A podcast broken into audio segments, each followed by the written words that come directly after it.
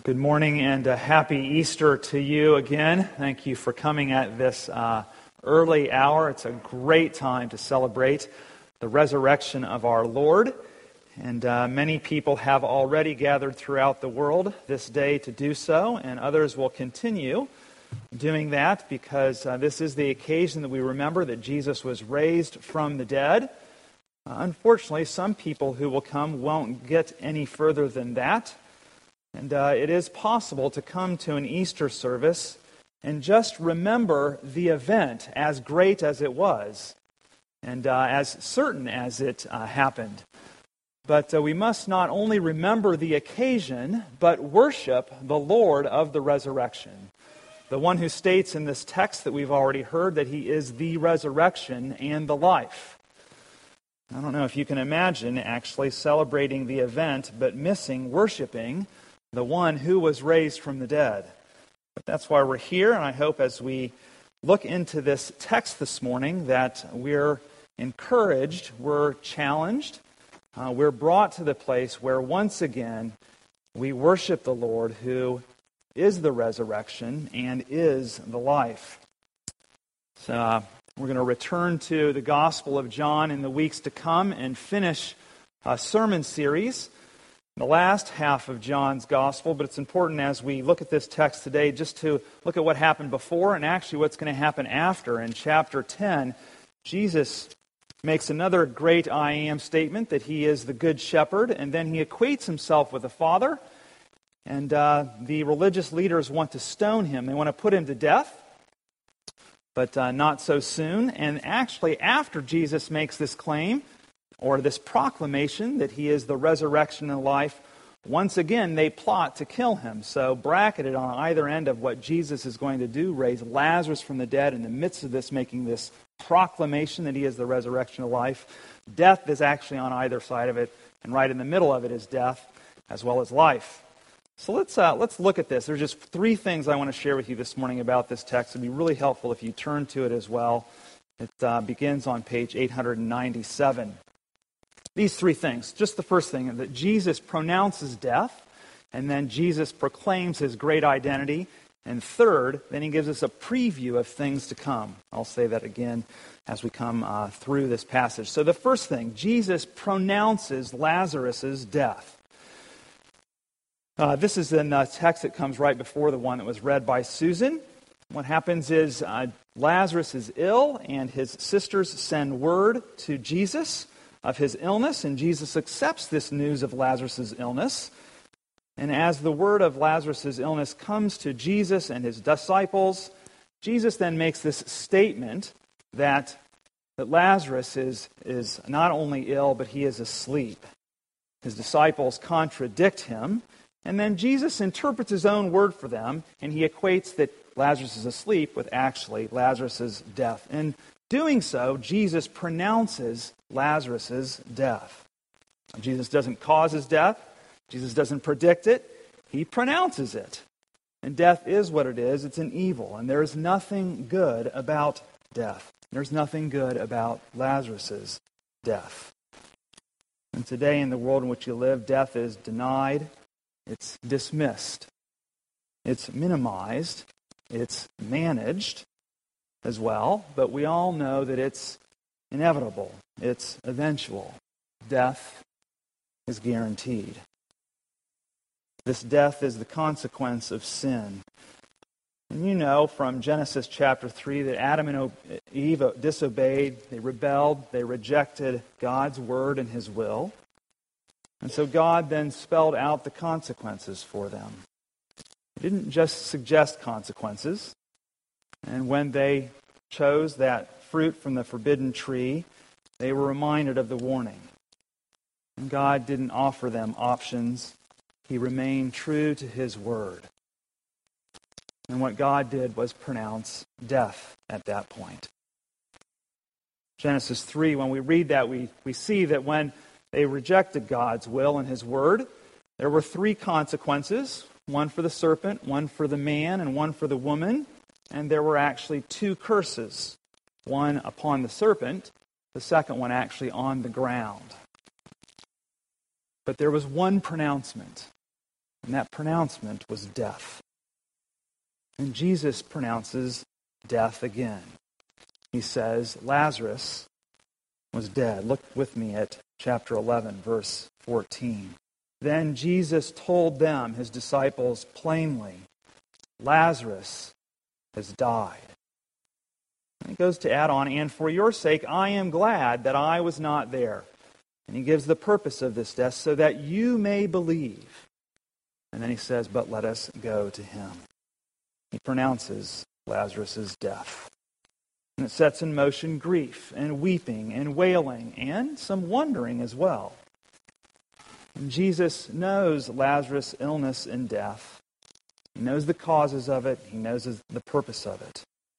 This death, which is the fruit of sin, this death, we all know, which is the judgment of God. So that's the first thing. Lazarus pronounces the death, I'm sorry, Jesus pronounces the death of Lazarus. But Jesus then goes on to proclaim his identity and work when he says, I am the resurrection and the life.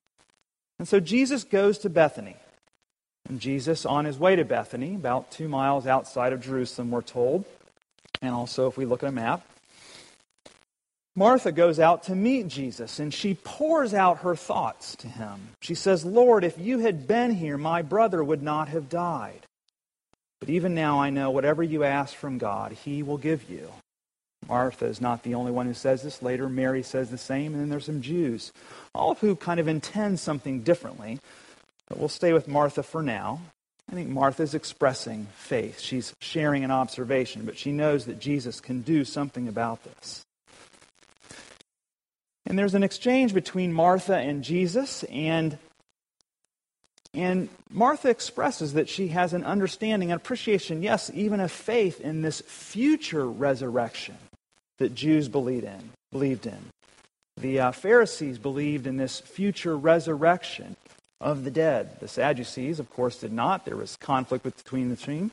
And that's why the Sadducees were sad, you see, because they didn't believe in a resurrection. But Jesus states then that Lazarus will rise again. And then he goes on to proclaim that is Jesus' identity. He has something else in mind other than what Martha has in mind. And Jesus proclaims, He says, I am the resurrection and the life. And he makes a clear declaration about this, this proclamation. And it's not a declaration of intent, though he has intention but it's a declaration of fact. He identifies himself with the great I am, as he has already four times before this, and will two times after this as well. But this fifth time, he says, I am the resurrection and the life. This great proclamation, not just a claim, but a proclaim, a proclaiming of who he is and what he can do. Well, John writes in his gospel then, so that through belief sinners may have life in this one who is the resurrection and the life. And Martha believes Jesus is the Christ. She says that. She admits, she confesses that he is the Son of God in verse 27. Look down with me uh, at that verse. She said to Jesus, Yes, Lord, I believe that you are the Christ, the Son of God, who is c- coming into the world. When he asks her, Do you believe this about him and what he's come to do? But does she really understand? Does she really appreciate? Does she completely accept that he is the resurrection of life? And what will bring her to that belief? And so Jesus is building on this, what he's proclaiming that he is resurrection of life. And life throughout the Gospel of John is a key theme right from the beginning. In chapter 1, verse 4, John says that in him, in Jesus, in the Word, was life chapter 4, verse 14, when Jesus encounters the woman at the well, and he's talking about the springs of living water. He says that those who believe in him will have eternal life. Chapter 5, Jesus talks about resurrection for the first time, and he says that the Son gives life. Chapter 8, before this one in 11, he says, I am the light of the world. Those who believe in him will have the light of life.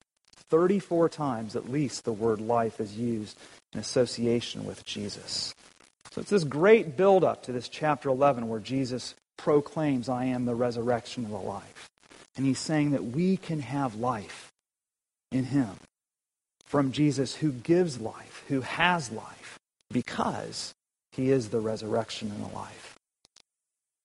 And that means death isn't greater or more real or natural than life. And that's why Jesus follows up his great proclamation with these words in verse 25. He says, I am the resurrection of life. Whoever believes in me, though he die, yet shall he live. And everyone who lives and believes in me shall never die. It's a great promise, isn't it? You might say that's the promises of promises of all the affliction and suffering and adversity we face with death that's always there. There is this promise of life for those who believe and will not die, suffer the penalty of sin, which is death. Yes, go through it physically, but never that separation, ultimately and eternally, because of who Jesus is and what he's done. Death is rendered impotent through belief in Jesus, who is the resurrection of life. The reality of death is a fact, but death's penalty becomes powerless. Life in Jesus, that is, us in him, then overthrows this death. And this is the gospel according to John. Well, Jesus then goes on from there to give us a preview of things to come. When Jesus raises Lazarus from the dead, he practices what he proclaims. And if anyone were to say to Jesus, You say you are the resurrection and life, prove it, though no one said that. Jesus is not to be challenged and doesn't have to rise to anyone's occasion, but nevertheless, Jesus then goes to raise Lazarus from the dead. Calvin stated it like this that Jesus strode like a champion into victory after four days in the grave, after Jesus is weeping as he approaches the tomb. Jesus even gets agitated. He's moved by death. Jesus gives us a preview then of things to come. He practices what he proclaims, he proves his identity, and he shows the power of his word. Like the word that created the cosmos out of nothing. The word of the one who is the resurrection of life shows the pattern of his practice of resurrection and life. So Jesus speaks the truth. And then Jesus shows, he demonstrates, and he, he signifies this truth when he says to Lazarus, Lazarus, come forth. And so after Jesus' tears, after his agitation, he takes action. As if to say, when saying, I am the resurrection life, I am who I am. I will do what only I can do and nobody else. Jesus says, I am the resurrection and the life, and I resurrect and I give life. To close then, finally, Jesus fulfills the purpose of God. Greater than the preview of Jesus' own resurrection, and ours too, is the purpose of God that's fulfilled in Jesus in this scene and then in the one to come that was read later from John chapter 20. Jesus fulfills God's will in Lazarus' death, and he fulfills his will as the Father raises him from the dead. Follow me then uh, with this great purpose that's fulfilled, though. Go back to chapter 11, verse 4. John records, but when Jesus heard it, this is about Lazarus, he said, This illness does not lead to death.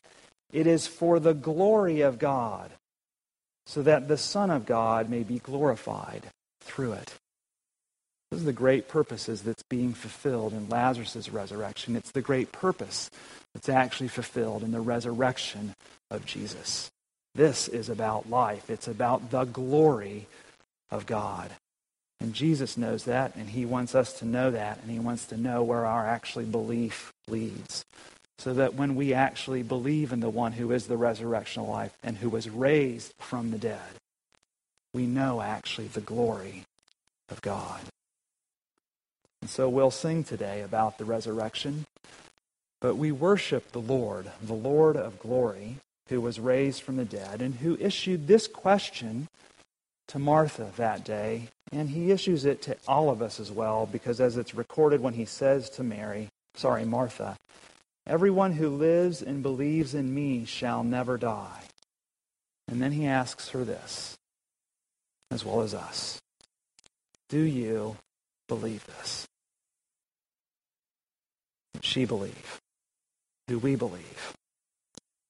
Do we believe not only this, but do we believe this man? Do we worship him this day? I speak to you in the name of the Father, and the Son, and the Holy Spirit. Amen.